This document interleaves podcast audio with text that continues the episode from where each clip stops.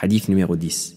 Selon Abu Huraira, qu'Allah l'agrée, le messager d'Allah, que les éloges d'Allah et son salut soient sur lui, a dit Allah le Très-Haut est tayyib, bon, et n'accepte que ce qui est tayyib, bon.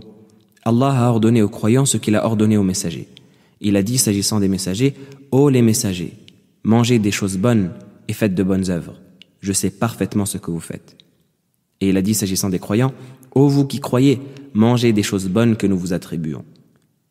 Puis le messager d'Allah, que les éloges d'Allah et son salut soient sur lui, évoqua le cas d'un homme qui fait un long voyage, les cheveux ébouriffés, poussiéreux, levant les mains au ciel, criant Ô Seigneur, ô Seigneur, alors que sa nourriture est de sources illicites, sa boisson est de sources illicites, ses habits sont de sources illicites.